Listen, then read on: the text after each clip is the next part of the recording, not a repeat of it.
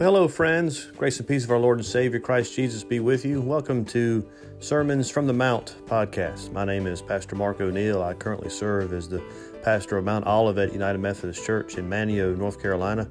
Each week, we will post here audio recordings of the sermons that I preach uh, from that church. Hope this one is a blessing to you. God bless. Take care.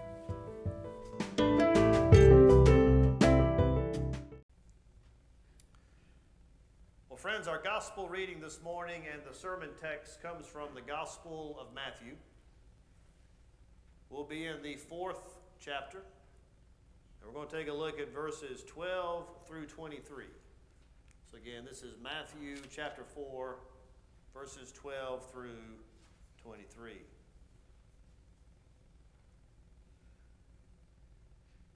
It says, Now when he heard that John had been arrested, who is he? Jesus. He withdrew into Galilee. And leaving Nazareth, he went and lived in Capernaum by the sea, in the territory of Zebulun and Naphtali, so that what was spoken by the prophet Isaiah might be fulfilled. The land of Zebulun and the land of Naphtali, by way of the sea beyond the Jordan, Galilee of the Gentiles, the people dwelling in darkness have seen a great light. And for those dwelling in the region and shadow of death, on them a light has dawned. From that time, Jesus began to preach, saying, Repent, for the kingdom of heaven is at hand. While walking by the Sea of Galilee, he saw two brothers, Simon, who was called Peter, and Andrew, his brother, casting a net into the sea, for they were fishermen. And he said to them, Follow me, and I will make you fishers of men. Immediately they left their nets and followed him. And going on from there, he saw two other brothers, James the son of Zebedee and John his brother, in the boat with Zebedee their father, mending their nets, and he called them. Immediately they left the boat and their father and followed him. And he went throughout all Galilee, teaching in their synagogues and proclaiming the gospel of the kingdom and healing every disease and every affliction among the people.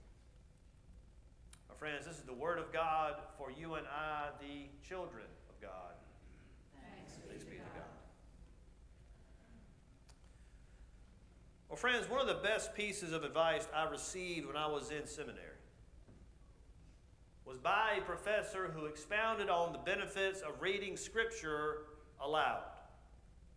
Not just as preachers, as part of a worship service, and not as a liturgist, as part of a worship service, but that any time that you open God's holy writ, we would all be well advised to read it out loud, even if we were by ourselves.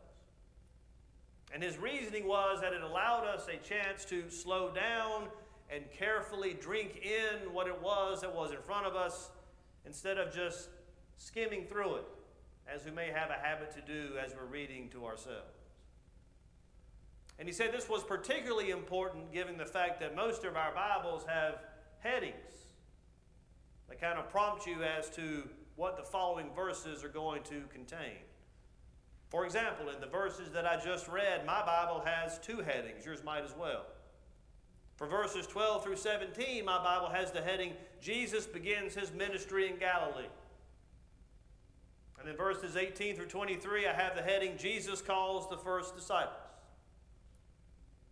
And quite honestly, when I was trying to discern what text of Scripture to preach upon this week, when I saw those two headings for this particular section of Matthew, my mind immediately went to fishers of men. And I figured that, well, they've probably heard about fishers of men over and over again, particularly given where it is that we live in our state. And honestly, I didn't feel moved by these verses. And so I looked for something else. But I kept being drawn back to this section in Matthew. And so it was that I found myself in this sanctuary on Tuesday morning. I had my Bible with me, and I was recording a morning prayer episode for a little podcast that I have. But when I was done, I flipped back to this section, and I read it.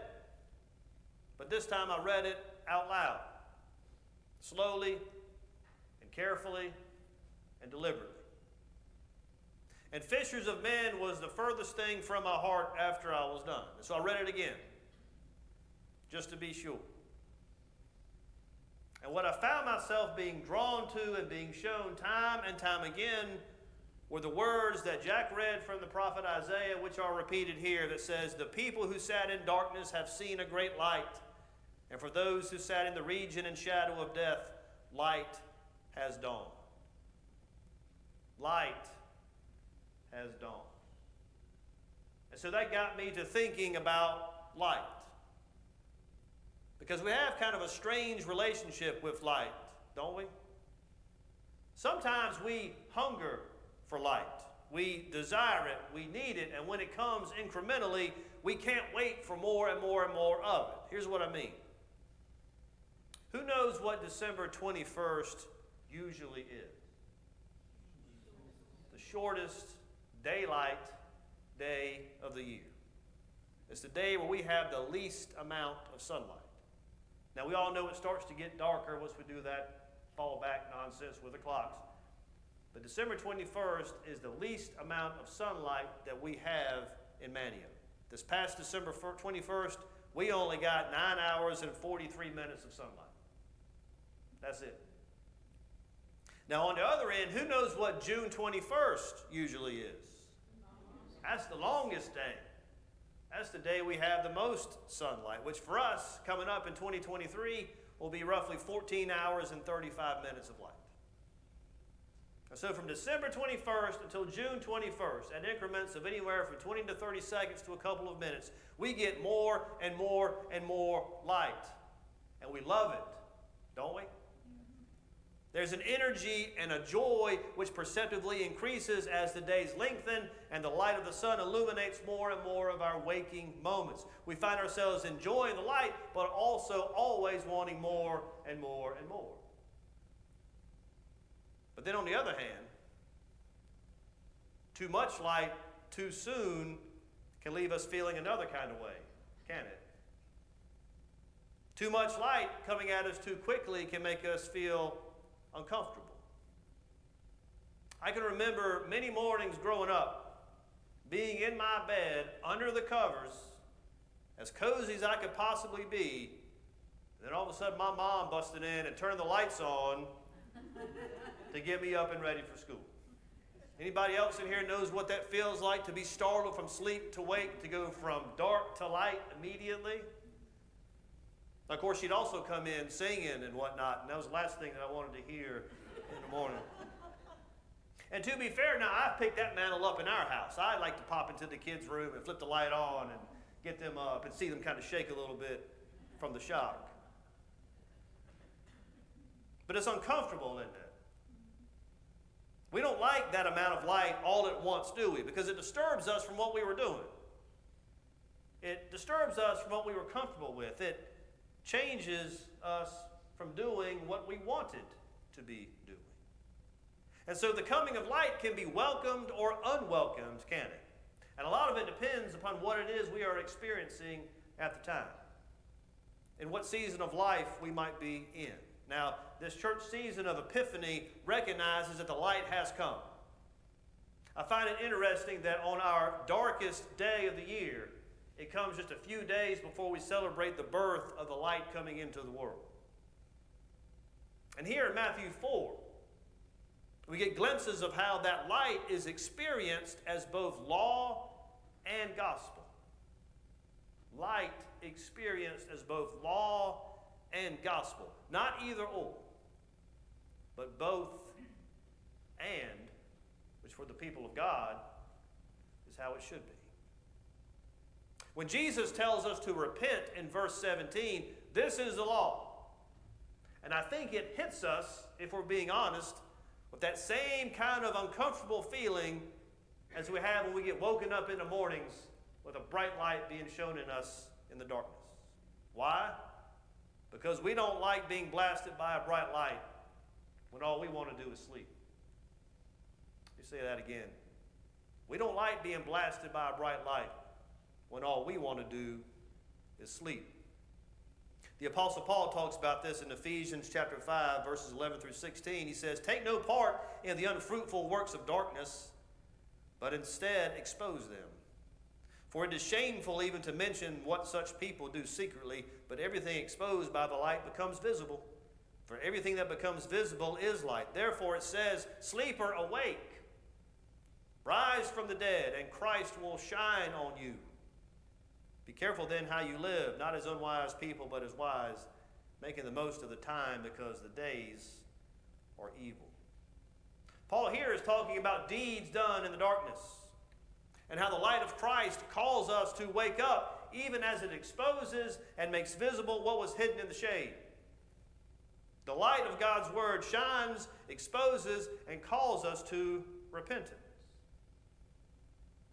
Matthew quotes the words of Isaiah about the light shining in order to set up the beginning of Jesus' public ministry. Notice the very first word that Jesus says here is repent in verse 17. Now, we do have Jesus talking with John the Baptist uh, earlier in Matthew. We have Jesus talking with the devil when he's in the wilderness.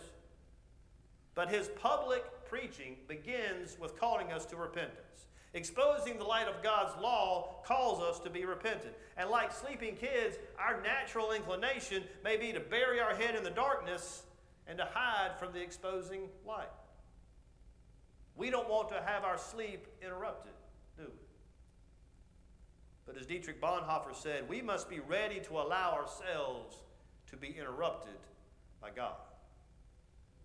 Jesus has more to say and do, which blinds us with the glory of God's law and reveals our dark failings. And in the same breath, Jesus announces that the kingdom, the reign of God, is at hand. The dawn of a new day has begun. And we sang about this dawn just a few weeks ago at the end of our Christmas Eve service. Silent night, holy night, Son of God loves pure light, radiant beams from thy holy face, with the dawn of redeeming grace. Jesus, Lord, at thy birth. Jesus, Lord, at thy birth. With the birth of Jesus, friends, the gracious, redeeming love of God shines afresh. Where does that light need to be pointed in your life? Where does this uncomfortable blast of light need to shine? One of my commentaries this week said this True repentance involves a change of mind, a change of affections, a change of desires, a change of direction, a change of life, and a change of destination. What changes do you need to make? now, while too much light too quickly can be as painful as this direct call to repentance, Matthew's quotation of Isaiah and the application of Jesus gives us the assurance, friends, that Jesus' presence is not just a consuming fire, but is also a cleansing coal from the altar of God. God does not just expose, He shines. He does not just wound, He binds up. This language from the quote from Isaiah is good news, which is what gospel means, doesn't it? If this light of Christ is to be experienced as the law, calling us to repentance, then thanks be to God that the good news or gospel of Jesus Christ includes the fact that from honest repentance comes divine forgiveness. God wants to save and forgive you. over the past several weeks, I've been walking through the 1662 Book of Common Prayer morning prayers and evening prayers, and in both of them are calls to repentance and words of absolution. And no matter how many times I read it, I find great beauty, joy, comfort, and almost a feeling of unworthiness. When in the part that speaks about the forgiveness of my sins, it says, among others, these words Almighty God, the Father of our Lord Jesus Christ, who desireth not the death of a sinner, but rather that he may turn from his wickedness and live.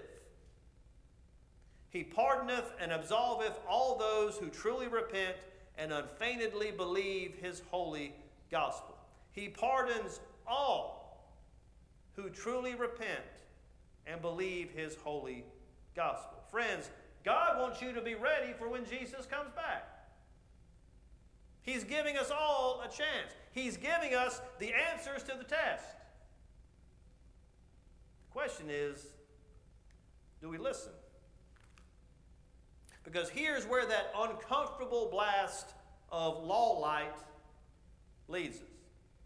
That as we confess with our mouths that Jesus is Lord and believe it in our hearts and find ourselves being convicted or led or urged or prompted by the Holy Spirit to turn more and more of our lives over to Him, we experience incrementally more and more Jesus, more and more grace, more and more mercy, more and more joy, more and more love, more and more strength, more and more hope, more and more life, more and more light, friend. And we don't have to go at it alone. Ask God for help. Cry out to Jesus for help. Pray for the strength to give more and more of your life over to the Holy Spirit. And what you will find is like we all hunger for more and more daylight as winter turns to spring, you will find yourself hungering for more and more Jesus. You will want more and more of the light. What one little thing can you do this week to get a little more light in your life?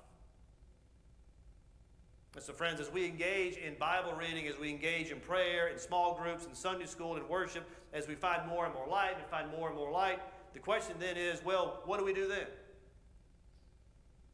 We serve. As you keep on reading in Matthew, you get to chapter 5. And in chapter 5, verses 14 through 16, Jesus says to his followers, which would be us, You are the light of the world. A city built on a hill cannot be hid. No one, after lighting a lamp post, puts it under the bushel basket, but on the lampstand, and gives light to all in the house. In the same way, let your light shine before others, so that they may see your good works and give glory to your Father in heaven. Now, as good Wesleyans, we know this to be works of piety and works of mercy. Love of God and love of neighbor. Or like we say, like to say around here, personal holiness and social witness. So, friends, yes, light can either be comfortable or uncomfortable depending upon where we find ourselves, but so can our walk with the light of the world.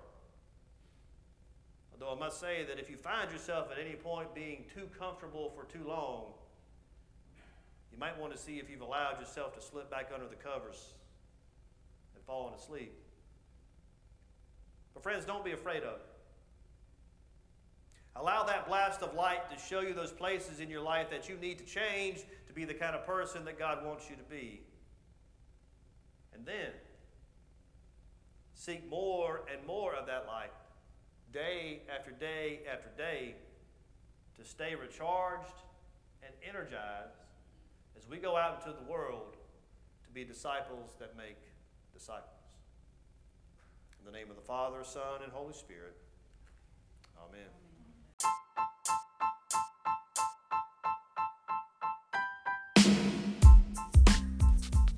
I hope you enjoyed this week's podcast. Until next time, God bless. Take care.